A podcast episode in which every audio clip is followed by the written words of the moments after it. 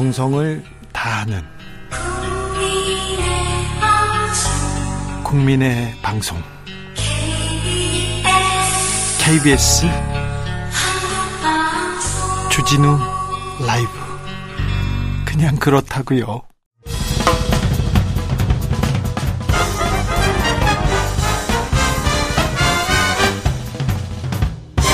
훅 인터뷰 훅 인터뷰 이어가겠습니다. 오늘 대통령이 6개월간 아, 계속해온 출근길 약식 문답 중단하겠다고 통보했습니다.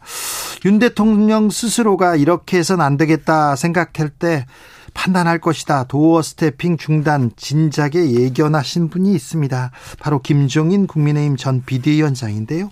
모셔서 doorstepping 중단 그리고 전국 현안들 그리고 윤석열 정부 6개월 두루두루 물어보겠습니다. 위원장님 안녕하세요. 예, 안녕하세요. 건강은 괜찮으시고요? 예, 괜찮아요. 예. 건강 관리를 어떻게 하십니까? 뭐 별로 특별하게 관리하는 거 없어요. 그래요? 피부 관리는 어떻게 하십니까? 피, 피부 내가 무슨 뭐 피부 관리 전혀 한 적이 없어요. 아 그래요? 한 10여 년 전 항상 이렇게 좋은 피부를 관리하고 계셔가지고 항상 묻고 싶었습니다. 오늘 오늘 가장 중요한 뉴스가 doorstepping 중단 그 얘기 나왔는데 어, 지난 6월에 위원장님이 이런 얘기 하셨어요. 얼마 하다가 본인 스스로가 이렇게 하면 안 되겠다 판단 서면 그때 그만둘 것이다 이렇게 얘기했는데 네. doorstepping 오늘 중단하기로 했는데 어떻게 들으셨습니까? 뭐 본인이 제 처음 이제 doorstepping을 시작도 대통령 스스로가 결심을 해서 한 거고 그다음에 뭐 오늘 중단을 했다고 그러니까 그것도 대통령이 이 시점에서 더 이상 할 수가 없다고 생각해서 중단한 거 아니겠어요? 네. 그러니까 앞으로 이걸 뭐 다시 할지 안 할지는 모르겠지만 현재 상태로는 그렇게 해서 오늘 결정, 결정이 내려지지 않나 이렇게 봐요. 네. 어, 중단 결정은 잘한 겁니까? 뭐 잘했는지 저는 처음에 대통령께서 도어 스태핑을 하는 것이 국민과 소통을 강화하기 위해서 도어 스태핑을 한다고 그러지 않았어요. 네네. 그리고 한때 도어 스태핑, 스태핑을 갖다가 잠, 잠정적으로 며칠, 며칠 안 하다가 네. 다시 도어 스태핑을 갖다가 시작을 하면서 이거를 절대 중단하지 않을 것이다 하는 말씀을 갖다 하셨는데 네. 오늘 갑자기 왜 이런 결심을 내리게 됐는지는 나도 잘 모르겠어요. 네. 어, 용산 시대를 열겠다. 국민과 소통하겠다. 도어 스태핑이 그걸 의미한다 얘기했는데 중단하면 아니 이게 원래가 네. 국민과의 소통이라는 거는 도어 스태핑으로 이렇게 되는 게 아니에요. 내가 늘 강조합니다만은 소위 국민과의 소통이라는 것은 국민이 대통령과 정부에 바라는 바가 뭐라는 것을 갖다가 인식을 하고 네. 거기에 알맞게 알맞게 국정을 갖다가 펴야만이 예. 국민과 소통이 이루어지는 거라고 봐요. 그렇죠. 그게 소통이죠. 예. 네. 뭐 얘기를 기자하고 나눈다고 해서 그걸 소통이라고 할 수는 네. 없죠. 네. 오늘 근데 어, 대통령이 음 출근길 문답에서 MBC 기자와 이렇게 대통령실 비서관과 공개 충돌했습니다. 고성 난동 속에 진실한 소통 못한다 위협받았다 이렇게 얘기하면서 이렇게 출근길 문답을 없앴는데 MBC 기자를 이렇게 이유 삼은 거 이 부분은 어떻게 보세요? 뭐 그거는 뭐 이미 보도된 바처럼 MBC 기자가 대통령이 지난번 뉴욕을 방문했을 적에 네. 에, 무슨 이상한 얘기를 한 것처럼 이렇게 보도가 됐던 거 아니에요? 네, 거기에서 비롯됐죠. 기자는 그거를 보도를 했고 대통령은 그런 얘기를 한 적이 없다 이렇게 된 이런 상황이기 때문에 사실은 그건 누가 아무도 그걸 제대로 판단할 수가 없어요. 그러나 일단은 대통령이 그런 얘기를 안 했다고 그러니까 뭐 그렇게 믿을 수밖에 없는 거 아니겠어요? 그런데 그래서 거기에서 사실은 조금 대통령께서 감정을 상하다 보니까 내가 이런 기자들하고는 같이 얘기를 할 수가 없겠다. 이렇게 해서 지난번 소위 캄보디아 갈 적에 전용기 타지 마. 조정기 타지 말라 이렇게 얘기를 하잖았어요. 네. 이제 그거는 뭐 우리 대통령의 성격과도 관련이 있지 않나 이렇게 생각을 합니다. 네. 그러니까 어떤 사소한 일이든 중대한 일이든 간에 거기에 대해서 즉흥적인 반응을 보이는 그런 성격을 가졌었기 때문에 소위 MBC 기자의 동승을 갖다가 네. 못하게 하지 않았나 이렇게, 이렇게 생각을 해요. 근데 대통령이란 자리잖아요. 국가 최고 권력자인데 언론을 이렇게 그리고 특정 언론 이렇게 이렇게 아, 아니 그러니까 내가 늘 얘기를 합니다만은 우리 윤석열 대통령께서는 정치를 해보신 분이 아니에요. 예. 그러니까 이참 검사로서 인생을 살고 최종의 검찰총장까지 했기 때문에 어느 사항에 대해서 그렇게 뭐 정치인들이 흔히 얘기하는 대로 인내하고 참고 하는 이런 성격의 소유자가 아니시기 때문에 네. 즉흥적인 반응을 갖다 보일 수밖에 없다고는 판단해요. 그래도 국가 원수의 자리인데 즉흥적으로 이 MBC 특정 언론 너 타지 마 이거는 좀 아니 아무리 언론... 아무리 국가의 원수를 자리라고 하자면 인간이라는 걸 생각을 해야지. 인간이 먼저죠. 예. 네. 그러니까 자기 본인 스스로의 성격에 맞지 않는 그러한 사태에 대해서 참지를 못하는 성격이 아닌가 이렇게 생각해요. 참지 못하면 옆에서 말려야 되는 거 아닙니까? 대통령실에서 정부 여당이. 자. 아니, 아니 감히 감히 참모가 대통령한테 네. 이렇게 대통령의 말에 대해서 이렇게 하면 안 됩니다 하는 그런 참모들이 많이 있었으면은 네. 오늘과 같은 이런 사태가 나지, 나지도 않았겠죠. 네. 어. 그래도 이건 안 됩니다. 바른 길이 아닙니다. 누군가는 얘기해야 될 거 아닙니까? 아무튼 그 얘기하는 사람이 있었으면 좋았을 텐데 그런 사람이 없는데 어떤 사람 방법이 없는 거지 뭐. 네, 알겠습니다. 조금 조금씩 차근차근 좀 짚어보겠습니다. 윤석열 정부 출범 6개월 지났습니다. 아, 위원장님은 지금 뭐 경제 전문가고 박사님이시니까 국제 질서, 그다음에 뭐 국제 위, 위기, 경제 위기 이런 게 보이시죠? 예, 예. 이게 가장 큰 걱정이죠. 지금 현재 우리가 당면하고 있는 중요한 과제라고 생각을 해요. 그렇죠. 어, 국민들도 마찬가지입니다. 이 민생 어떻게 될 것인지, 물가가 어떻게 될 것인지. 그런데 윤석열 정부의 경제 정책 6개월 어떻게 그러니까 보십니까? 뭐 경제 정책을 꼭 짚어서 지금 얘기하기보다도 지금 우리가 이 코로나 팬데믹 사태를 갖다 겪잖아요. 예? 그러면 이 post 이 팬데믹 뭐 그다음에 최근에 일어나고 있는 우크라이나 전쟁이 끝났을 적에 post 네. 우크라이나 예? 그다음에 지금 소위 말하는 globalization이 재편성되고 있는 reglobalization이 되고 있는데 네? 이러한 변화를 맞, 맞아야 가지고서 우리의 국력을 갖다가 어떻게 재편성해야 할 중요한 시기에 있다고 봐요. 그렇죠. 예. 그런데 이제 거기에 우리 대통령의 리더십, 리더십 이 아직 미치지 못하고 있다고는 생각을 해요. 예. 그렇기 때문에 일반 국민이 대통령에 대한 기대가 충족되지 않지 않느냐 이런 생각을 하는 겁니다. 아, 지금 그게 이 정부가 가장 중요하게 할 일인데 뭘 하는지 모르겠다 이런 사람들이 많아요. 아니, 그거는 지금 현재까지 이, 저 윤석열 대통령이 지금까지 정부를 이끌어오면서 보여주는 여러 가지 정책 사항이라는 것이 그와, 같은 것에 내와 별로 연관성을 보이지 않기 때문에 일반 국민들이 미래에 대한 소위 기대치가 굉장히 낮았다고 저는 생각합니다. 네, 네. 어, 대통령의 경제 정책 앞에 보이지 않는다. 어, 외교 정책은 어떻게 보고 계십니까? 뭐 외교 정책이라는 게 우리야 뭐 운명적으로 특별한 외교 정책을 따로 전개한다는 것이 나는 불가능하다고 생각을 해요. 예. 우리가 지금 지난 6.25 사변을 겪은 이후에 한미 군사동맹을 체결하고 그 동맹하에서 오늘날 대한민국이라는 것이 존재하기 때문에 네. 자연적으로 미국에 편향된 외교 정책을 할 수밖에 없지 않느냐 이렇게 생각을 합니다. 네. 그런데 이제 우리가 이 1992년도에 한정수교 이후에 중국과 한국과의 관계에 있어서 경제적으로 굉장히 밀착된 이런 상황을 갖다 가지고 있기 때문에 지금 미중 간에 있어서의 지나친 지금 긴장 관계 속에서 이것이 어떻게 풀어지느냐가 사실 대한민국의 경제에 대해서 적지 않은 영향을 미칠 거라고 봐요. 네. 그래서 우리가 미국에 편중된 그런 이 동맹 정책을 갖다 이끌어가는 과정에서라도 이 한중 관계를 갖다가 어떻게 슬기롭게 잘 끌고 갈 것인가 하는 이런 점에 외교 정책의 포커스가 맞춰져야 되지 않나 이렇게 생각을 네. 이번에 4박 6일간의 동남아 순방 미중 정상회담 도 있었고요. 그리고 또 한중 정상회담도 있었습니다. 네. 아, 순방은 잘 다녀온 것 같습니까? 네, 네. 괜찮습니까? 내가 보기엔 무슨 저 에이펙 그 아니 저희 G20 회의라든가 네. 아세안 플러스 뭐 중국, 일본, 한국 이 네. 회의라고 하는 것은 연차적으로 그냥 루틴하게 일어나는 일이기 때문에 거기에서 뭐 특별한 무슨 성과를 기대한다는 거는 나는 그 불가능하다고 생각을 해요. 예. 뭐그 주변에서 그, 그 과정에서 일어나는 뭐, 저희 한미일 뭐 정상회담이라든가 뭐 한중 정상회담이라고 보는 거는 거기는 뭐 그 자체가 그렇게 무슨 저 무슨 큰 문제를 해결했다고 볼 수는 없어요. 네. 네.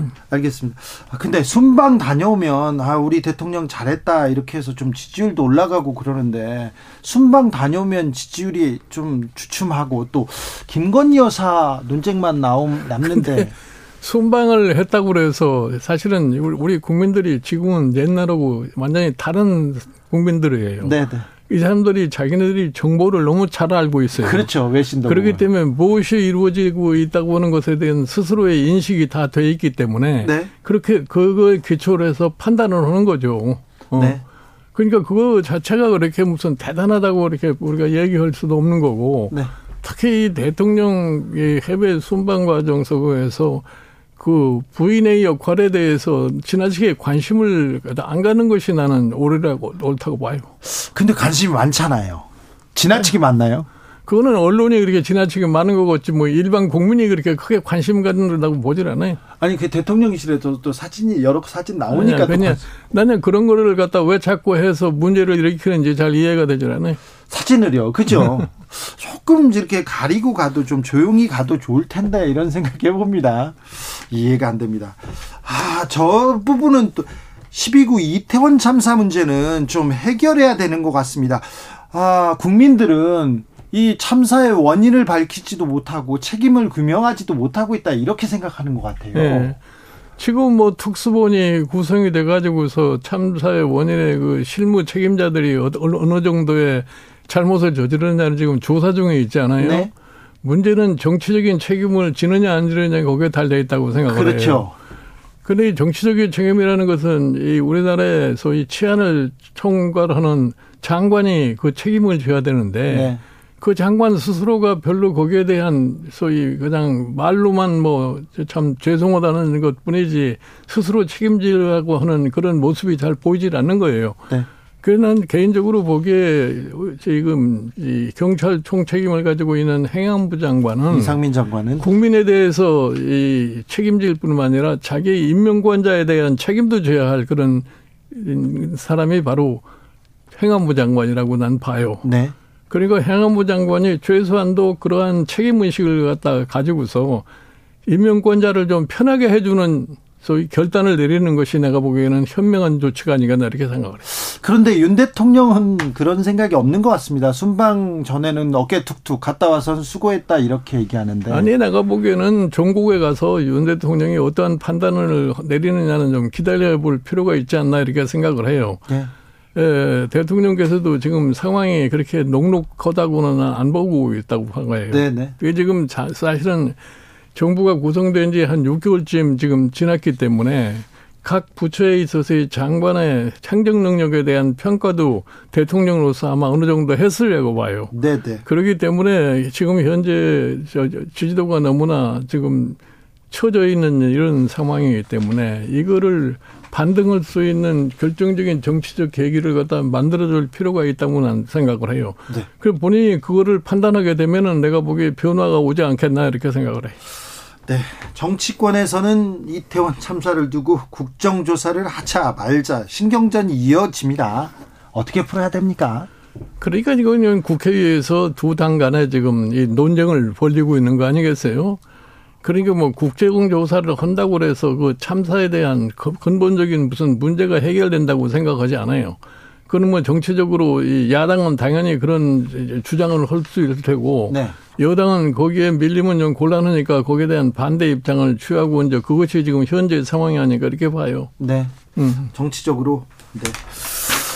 아, 자, 윤석열 정부 6개월인데 아, 지지율이 매우 낮은 편입니다. 부정이 긍정보다 뭐, 어, 절반밖에 안 됩니다. 어디 가더라도 이렇게 지지율이 낮은데 지금은요, 윤석열 대통령에게 호의적이었던 사람들도 아니면 중도층에서 좀 지켜보자 했던 사람들도 조금, 어, 기대를 좀 저버리는, 좀 돌아앉는 것처럼 보이는데요. 어, 왜 그럴까요? 아니 그러니까 아까 말씀드린 대로 사실은 윤 대통령을 지지했던 사람들이 기대했던 거 있는데 네. 그대에 미치지 못하는 모습을 갖다 보이기 때문에 그 지지도가 추락할 수밖에 없지 않나 이렇게 봐요. 네. 네. 자, 그러면 국정 동력을 확보하기에 지지층을 끌어안기 위해서 국민들한테 다시 마음을 얻기 위해서는 뭘 해야 됩니까? 그러니까 이제 우리 대통령으로 할수 있는 소위 방법이라는 게 딱 제한돼 있어요. 대통령이 특별히 딴 건 할 수 없고 그룹 가서 이 현재 우리가 당면하고 있는 상황에 대한 인식을 갖다 제대로 못했기 때문에 지금과 같은 상황이 벌어지고 있기 때문에 각 분야를 담당하고 있는 소위 장관들이 지금 현재 상황에 대한 제대로 인식을 갖다 하고 문제를 풀어가는 데 있어서 효율적이지 효율적이지 아닌지를 판단을 대통령이 스스로 할 수밖에 없어요. 그래서 대통령이 그 판단이 확실하게 쓸것 같으면은 소위 국정동력을 다시 회복에 의해서 전반적인 뭐 인사쇄신을 할 수밖에 없지 않느냐 나는 이렇게 봅니다. 전반적인 인사쇄신 음. 국민들한테 보여줄 게 많지 않다. 사람들을 잘 써야 된다. 네, 그 당연한 거죠. 네. 음. 전면 개각을 통해서 조금 그 마음을 좀 얻는 것도 그리고 참신한 인물을 통해서 국민들의 마음을 얻는 것이 중요하다 이런 지적 나는 사실은 우리 윤석열 대통령이 지금 예, 허셔야 할 가장 중요한 과제가 뭐냐면은 지금 사실은 여도야 여소야대 상황에서 네. 지금 모든 소위 개혁이 법률적인 뒷받침이 되지 않으면은 될 수가 없어요. 네. 그런데 현재 지금 민주당이 거기에 그냥 순응하고 따라올 생각도 안 하는 것 같고 네네. 네. 또 정부나 여당, 여당이 소위 민주당과 같이 이 문제를 풀어나가려고 하는 어떠한 제도적인 장치도 마련하지 못하고 있는 상황에 있고 예. 그렇기 때문에 이런 상황으로 2024년 총선까지 갈 수밖에 없게 되어 있는데 그러면 2024년 총선 이후는 어떻게 돼야 되는 거냐.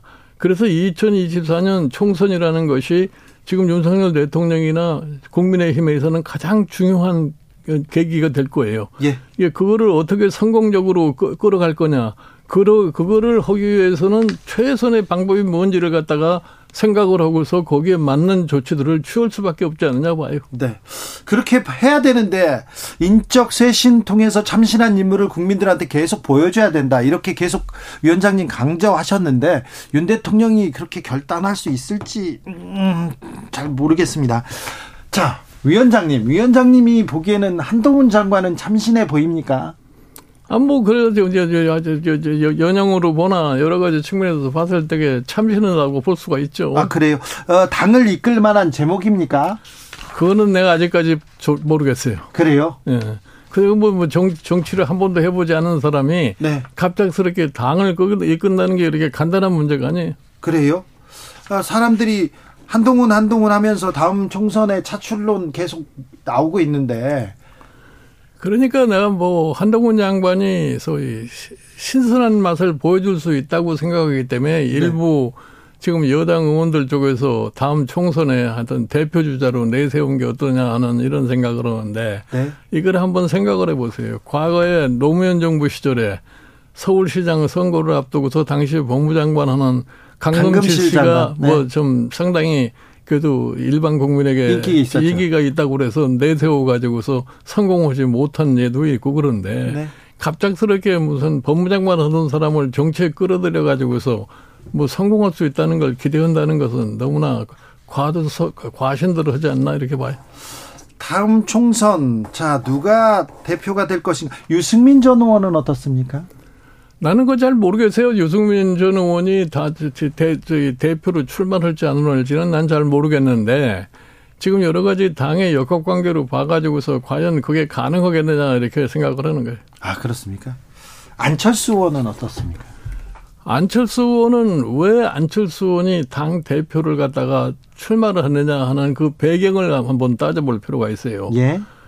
그분이 당내 전혀 기반도 없는 사람이 당에 지금 들어가 가지고서 지금 당 대표를 나와야 되겠다고 이렇게 생각을 하는데 내가 보기에는 우리 안철수 지금 의원이 지난번 대통령 선거 기간에 윤, 윤, 윤석열 대통령과 단일화를 하는 과정 속에서 모종의 무슨 언급이라도 받지 않았나 하는 이런 생각을 할 수가 있어요. 예, 예. 예, 그래서 이 안철수 의원이 대, 이당 대표에 도전을 하는 발판이 되지 않았나 이렇게 봐요. 네.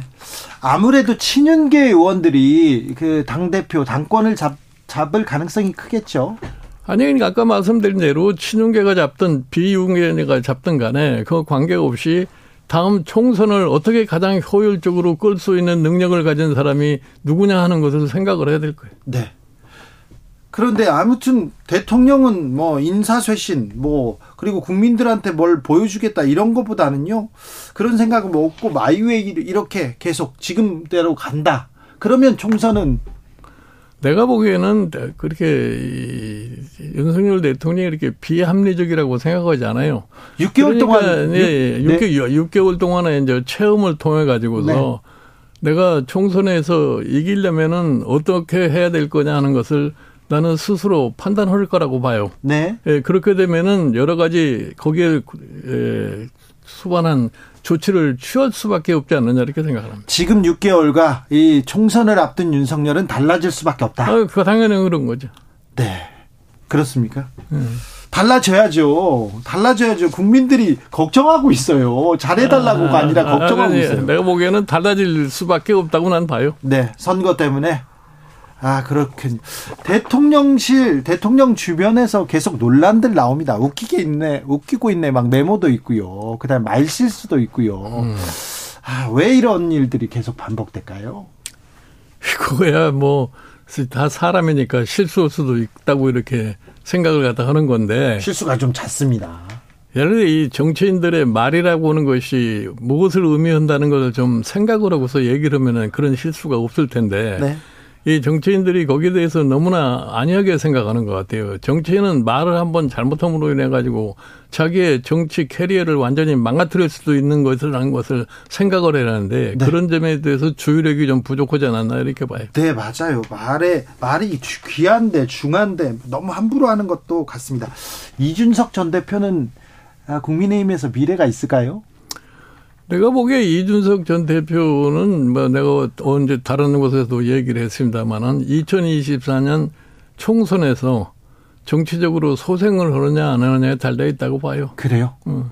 그때 음, 당권을 누가 잡느냐에 따라서 이준석 대표의 이렇게 명운이 갈릴 수도 있겠네요. 내가 보기에 당권이 누가 지든 간에 네. 사실은 이준석 그 전 대표의 그 지역구란 데가 예. 국민의힘한테는 굉장히 불리한 곳이에요. 노원 쉽지 않은 동네죠. 예, 예. 그렇기 때문에 뭐 나는 이준석 전 대표가 공천은 얻으리라고 난 생각을 한다. 아 국민의힘에서? 네. 네. 그래서 뭐, 그 이번에도 보니까 뭐 이준석 대표 지구땅은 사고당부로 지정도 안 한 것 같더라고. 네네. 네. 아 공천은 줄 것이다. 음. 네. 네. 그 다음엔 뭐 민주당 상황도 좀 물어보겠습니다. 아, 민주당 상황 어떻게 보고 계십니까? 모르겠어요. 점점 점점 뭐 이 사법 리스크가 클, 클 것처럼 이렇게 보여지기는 하는데 네.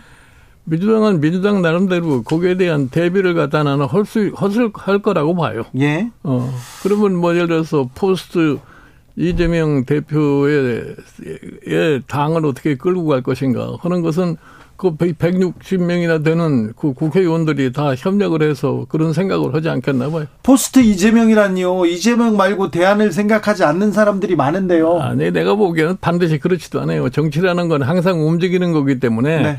지금의 상황에서는 그럴지 몰라도 네. 상황이 바뀔 것 같으면 그런 현상이 생겨날 수밖에 없다고 봐요. 그러면 이재명 대표가 음. 지금은 뭐 이재명 대표의 측근들 최측근들이 구속됐는데 이재명 대표까지 그 검찰의 칼이 이렇게 미치리라고 보십니까? 그거야 이제 앞으로 검찰이 수사 능력을 어느 정도 발휘하느냐에 따라 달려 있겠죠. 그래요. 아무튼 민주당을 덮친 사법 리스크가 민주당과 이재명 대표 앞까지 와 있는데 음. 민주당은 다른 선택을 하게 된다. 내가 보기에 민주당까지 앞 민주당의 앞 앞에 와 있다고 하는 얘기는 좀 너무 과한 것 같고 이게 사실은 이 사법 리스크라는 게 어느 개인을 전제로 하는 거죠. 어느 예, 예. 정, 정당을 상대로 하는 게 아니기 때문에 네. 그뭐 그렇게 뭐 심각하게 생각할 이유는 없지 않나 봐요. 검찰에서 이재명 대표 음 소환해서 부를 것 같고요. 조사할 것 같고 체포 동의안 뭐 국회에 제출할 것도 같습니다.